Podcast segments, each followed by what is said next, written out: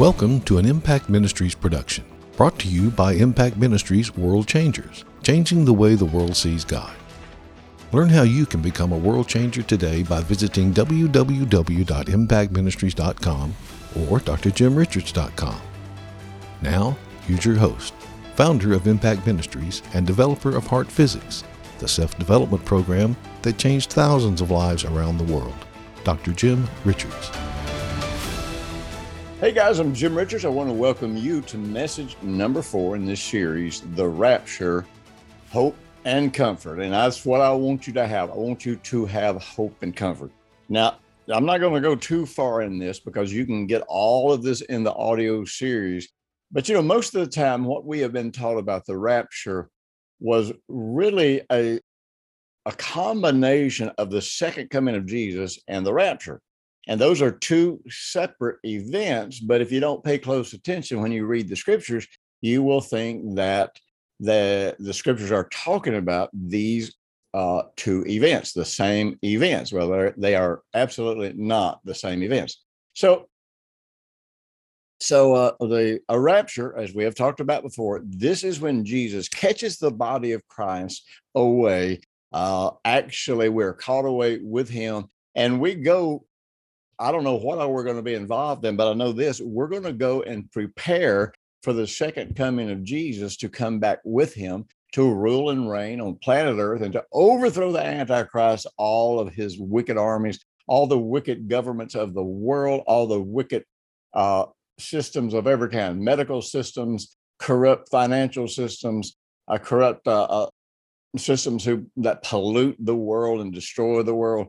And I'll tell you, we're, go- we're going to get to have a thousand years of living in a world of peace, and we help rule and reign at peace. Now, when we start looking for the rapture, I, I, want to say this. I am today. I'm talking about instructions for survival, and what I really want is to have an overlap uh, that start that that talks about the kind of mindset that is paying attention to and that is ready for the rapture. And if it requires anything on our part, any response on our part when God calls out to us, uh, we'll, we'll be ready. We'll be paying attention. We will be vigilant. And then also, if to whatever degree, to whatever degree we are here on planet Earth through difficult times like the beginning of sorrows, we will be able to trust and follow God and really, in many, many situations, people will be delivered uh, from harm just because they learn how to hear and obey. Remember, and if you've read my book Apocalypse, which I hope you have, if you read my book Apocalypse, you understand how the world got here, you understand what's going on, and you understand what you can do about it because this is apocalypse is not a book uh, uh, tries to get you filled full of fear and and, and come up with all of this uh, extreme mystical stuff that's going to go on. Because remember, the book of Revelation is not a revelation of the Antichrist, it is a revelation of Jesus Christ, who, uh, in the middle of the tribulation caused by the Antichrist, shows up and delivers us from planet Earth, delivers us from evil, delivers us from from what everything that's that's trying to to harm us. Now, one of the things that I've had the interesting thing to do, you know, when I first got born again, I immediately uh, became what we would call back then a street preacher. Now that didn't mean I was standing on the corner screaming at people, but it did it did mean that I was out on the streets. I was in coffee houses. I was in what we called head shops back in those days. I was in every place that people of my generation would hang out and, uh, you know, I was sharing Jesus with them. I would take teams into the park, we'd play music, people would gather around to listen, and we'd share Jesus with them. So, being a street minister or a street preacher didn't mean you were out there screaming at people in the street. It just meant you were out on the street and you were finding the way to share the gospel with as many people as you possibly could.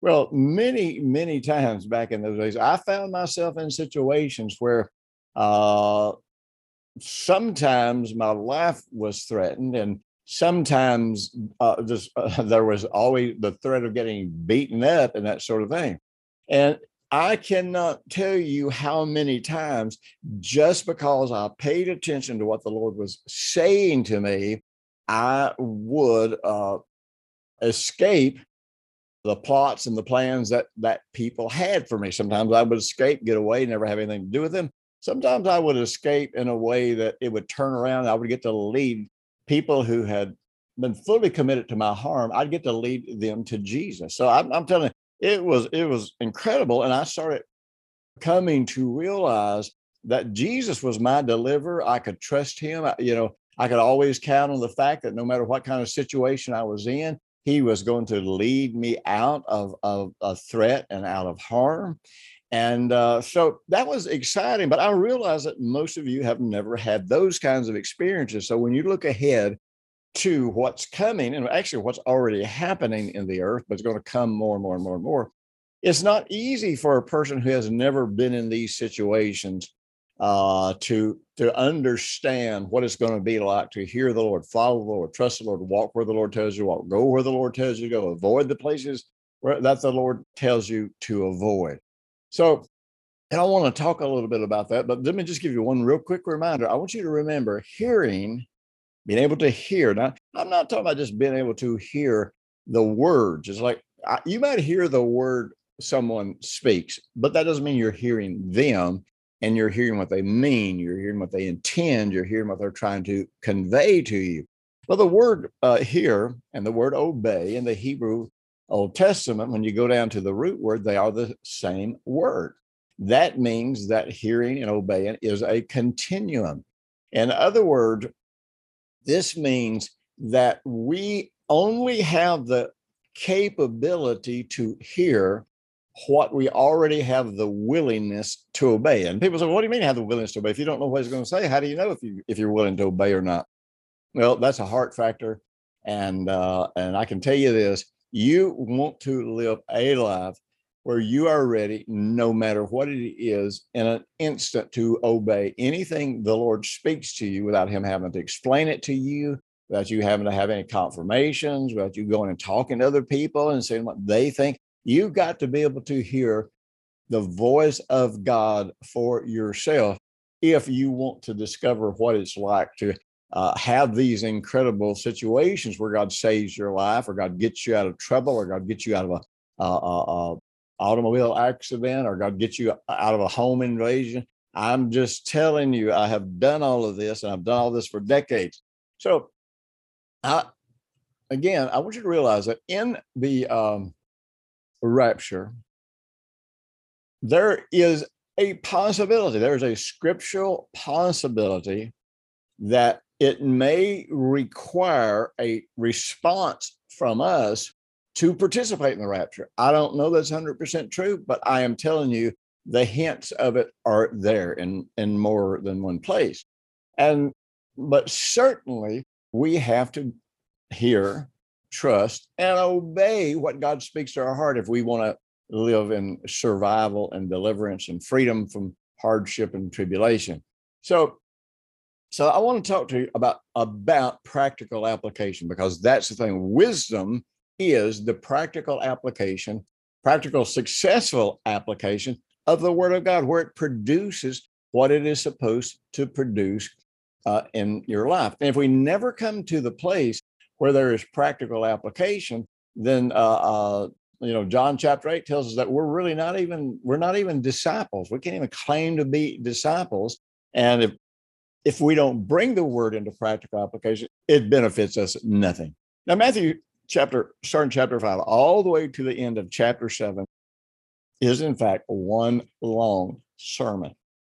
And man, this is a sermon that every year you could spend weeks studying, praying over every aspect of, of this sermon that starts in the Beatitudes in chapter five and goes all the way to the end of chapter seven. I'm telling you, every single time I go through and study these scriptures, I learn things that I didn't know. And it, and it's not just the kind of things that you learn and you run and say, ha ha ha, I've got information you don't have. It's more the kind of thing that you learn about practical life that you put into practice. So, anyhow, we get all the way down to Matthew chapter 7, verse 21. And it says, Not everyone who says to me, Lord, Lord, shall enter into the kingdom of heaven, but he who does the will of my Father, which is in heaven. Now, we have already talked about this that that many times we think that the parables or some of Jesus' teachings are talking about going to heaven or going to hell when actually they're not. They're talking about whether or not we are managing our lives in a way to receive our inheritance and rewards. And if we don't, there's wailing, there's gnashing of teeth. I mean, can you imagine standing before Jesus and and actually having squandered all of your all of your inheritance and you're seeing the glories of God and you're seeing what could have been yours uh, uh, and particularly what could have been yours at least in in um, uh, the millennium and you're standing there realizing I, for nothing I I lost my inheritance. For nothing I lost the rewards that had been accounted for me and, and account it to me. And so that's not that's not what we want to do. And that's not about staying out of heaven. And that's not even stay, I don't think it's about staying out of the millennium. It's about the level of responsibility because um, if, we have not been faithful with, with that which is given to us in this realm and this life, we will not be faithful to rule and reign with him. So we will have to have menial responsibilities during the millennium. Well, that's better than nothing. I can guarantee you this. So now these are people who call Jesus Lord. And I have heard this preached so many times that not you know not everyone who calls him Lord Lord is actually saved. That's not what the scripture says. It says not everyone calls him Lord will enter into the kingdom of heaven. Well, remember, there are different aspects and dimensions of the kingdom of heaven. There's a kingdom of heaven right now, which is righteousness, peace, and joy. This is the ruling and the reigning of, of the Lord Jesus Christ in your own heart and your own life. That's one aspect of the kingdom of heaven. There's another aspect of the kingdom of heaven that we understand um, to be the millennium, where Jesus rules and reigns on planet Earth and and what we do in in that time is going to be based on what we do in in this time. And of course there's then there's the kingdom of heaven that you know that is expressed through eternity. So we don't have any indication to say that this right the scripture is talking about people who are not saved. We do know very specifically this reference this teaching of jesus is a referral to people who, even though they are saved, they ignore the word of God. Now, you have heard me say this. If you've followed me very long, you've heard me say this countless times. You know that there are that there are several different Greek words for sin, and one of those Greek words for sin is is means to hear amiss. In other words, to hear something but not hold on to it. To actually hear something but not pay attention to it to hear something but let it slip from you. And so, if the Lord is our shepherd, and remember, a shepherd's primary responsibility is to feed, to lead, and protect. Those are the primary responsibilities of a shepherd. And then Psalm 23 explains that uh, and, and goes into detail about those three aspects of being a shepherd. And so if Jesus is our shepherd, then he is always attempting to lead us. He's always attempting to lead us down the paths of righteousness. Well, remember the, the path of righteousness is where you come into that place where there's life and there's absolutely no death whatsoever. He's trying to lead us to a place where we're not sick, where we're not hungry, where we're not hurting, where we're not in pain. And uh, and, and so that God's always trying to lead us out of the trouble that we're headed into and toward green pastures and still waters and and his rod and his self comforting us. So anyhow, so he goes on to say, verse 22, many will say to me in that day, Lord, Lord, have we not prophesied in your name, cast out demons in your name, done many wonders in your name? And then I will declare to them, I never knew you. Depart from me, you who practice iniquity or lawlessness. Now, the word lawlessness or the word iniquity comes from the Greek anomia, which means no law. And this is speaking of the people, particularly as we rush toward the second coming of Jesus. This is talking about people who reject the law and the commandments as the standard for morals, values, and ethics. Now, that does, I'm not saying that you rely on the law and the commandments for righteousness. I'm not saying that you earn anything from God with the law and the commandments. I am saying the law and the commandments, according to what Jesus said in Matthew chapter 5, are not done away with. He has no intention of doing away with them. They will never be done away with. We just do not look to them to make us righteous. And so Jesus sounds more in this verse like he is talking to believers who live irresponsible lives, believers who really aren't aren't paying attention to the word of God, believers who are not building their house on the word of God. And by the way, the house, the word house is an interesting thing because the Hebrew letter for house is the same as the Hebrew letter for heart. And so your house, uh, your life, all the things that comprise your life are actually, in fact, made up of the things that are in your heart.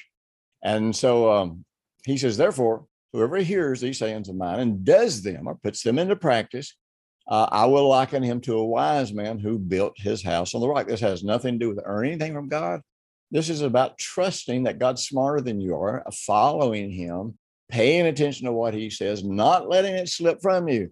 So he says, uh, and the rain descended, the floods came, and the winds blew and beat on that house, and it did not fall. Why? Because it was founded on the rock. Now, Jesus himself is the rock, but the word of God is the uh, the the informational um, representation of all that Jesus is. And when you get out of harmony with the Word of God, you are out of harmony harmony with the God of the Word. And so, so He gives us His Word so that we can have protection in the storm. We can have protection in these times uh, of hardship. In verse 26, though, it goes on to say, but everyone who hears these saying of mine and does not do them will be like a foolish man who built his house on the sand, and the rain descended, and the floods came, and the winds blew and beat on that house, and it fell, and it was a great fall. This is not talking about whether or not you are born again or whether or you're going to heaven or not going to heaven.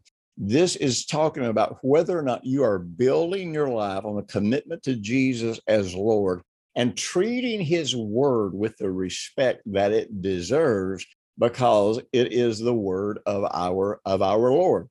And so I, I want to be able to be in any kind of storm and when the storm is over i'm standing my my house in other words my home not just my physical home but my family my children the people i'm trying to help the people i'm trying to minister i want to see those people standing too I want my obedience to be something that makes me capable of helping other people escape the dangers and the trouble that are in the world.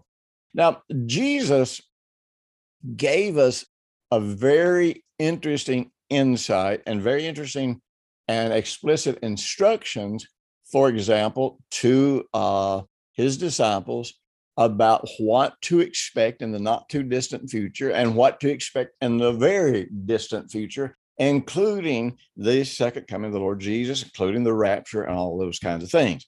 Now, we have one account of this in Matthew 24, and we have another account of this in Luke 21. There's actually another account uh, in, uh, in Mark, but uh, this is not repeated in John. So it's called the Olivet Discourse. Now, I'm going to go ahead and do a spoiler here. If you pay close attention, and we do not pay close enough attention. I mean, we got the word of God that we got the word of God that's going to deliver us, it's going to help us, it's going to strengthen us, that, that is going to give us everything we need to have a quality of life that is actually beyond anything that we have ever, ever uh, experienced uh, uh, in this life. But we don't treat it like that. Most people don't even know much of anything that's actually in the Bible. In fact, I hate to say it, but I just see so many people quoting what they call scriptures that are not scriptures. They are not in the Bible, and many times they contradict the Bible. So, by not knowing the Bible, people ignorantly put themselves into opposition to the Bible, and really they put themselves in opposition to God. Luke 21, uh, I believe it was in Luke, and one of the accounts of what I'm about to read to you is in Matthew 24, one is Luke 21. Now, in Matthew 24, Jesus and his disciples are walking around in the temple area, and the, the disciples are oohing, and ahhing over all of these, all of these, the temple and how wonderful it was. And Jesus said, Look, I'm going to tell you something. This, every stone in this temple is going to be pulled down. It's, this is going to be destroyed. Well, man, that troubled them. So they asked him three questions. When is this going to happen? When is the temple going to be destroyed? They said, When are you coming back? And what is the signs of your return? So they asked him three questions. And again, we have this tendency when we read Matthew 24, besides the fact that we don't pay close detail to what the word of God is saying, we actually roll all three of these different answers into one answer. And I'm telling you what it makes it makes any it makes everything that Jesus said impossible to understand because you can't roll three answers into one and come out with whatever it is that that you need. So anyhow, and Luke 20 and Luke and Luke 21, I'm going to use this because now, by the way, in one of these accounts, he acts it indicates that he is answering these questions and having this discussion at night.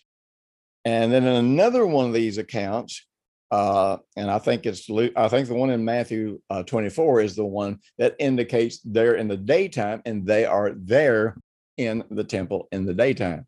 So not only are these two different accounts, they're incredibly similar. Not only are two different accounts, but they very specifically uh, deal with different things. So in Luke 21, he's talking to them and, and he says, Look, take heed, pay attention, be alert uh, uh, that you are not deceived. Remember, deception is the number one enemy that we will face as we go into the beginning of sorrow, as we go into the uh, the tribulation, as we go into looking for the return of the Lord Jesus Christ, deceit is the number one thing that we're going to face. He says, "For many will come in my name, and they'll say, I am He, and the time has drawn near. Therefore, do not go after them. But when you hear wars and commotions, do not be terrified, for these things must come to pass, but the end will not come immediately." So he's describing what it sounds like he described in Matthew 24 called the beginning of sorrows. And he's explaining that even when these wars and rumors of wars and all this kind of stuff starts happening, it doesn't mean the end is coming immediately.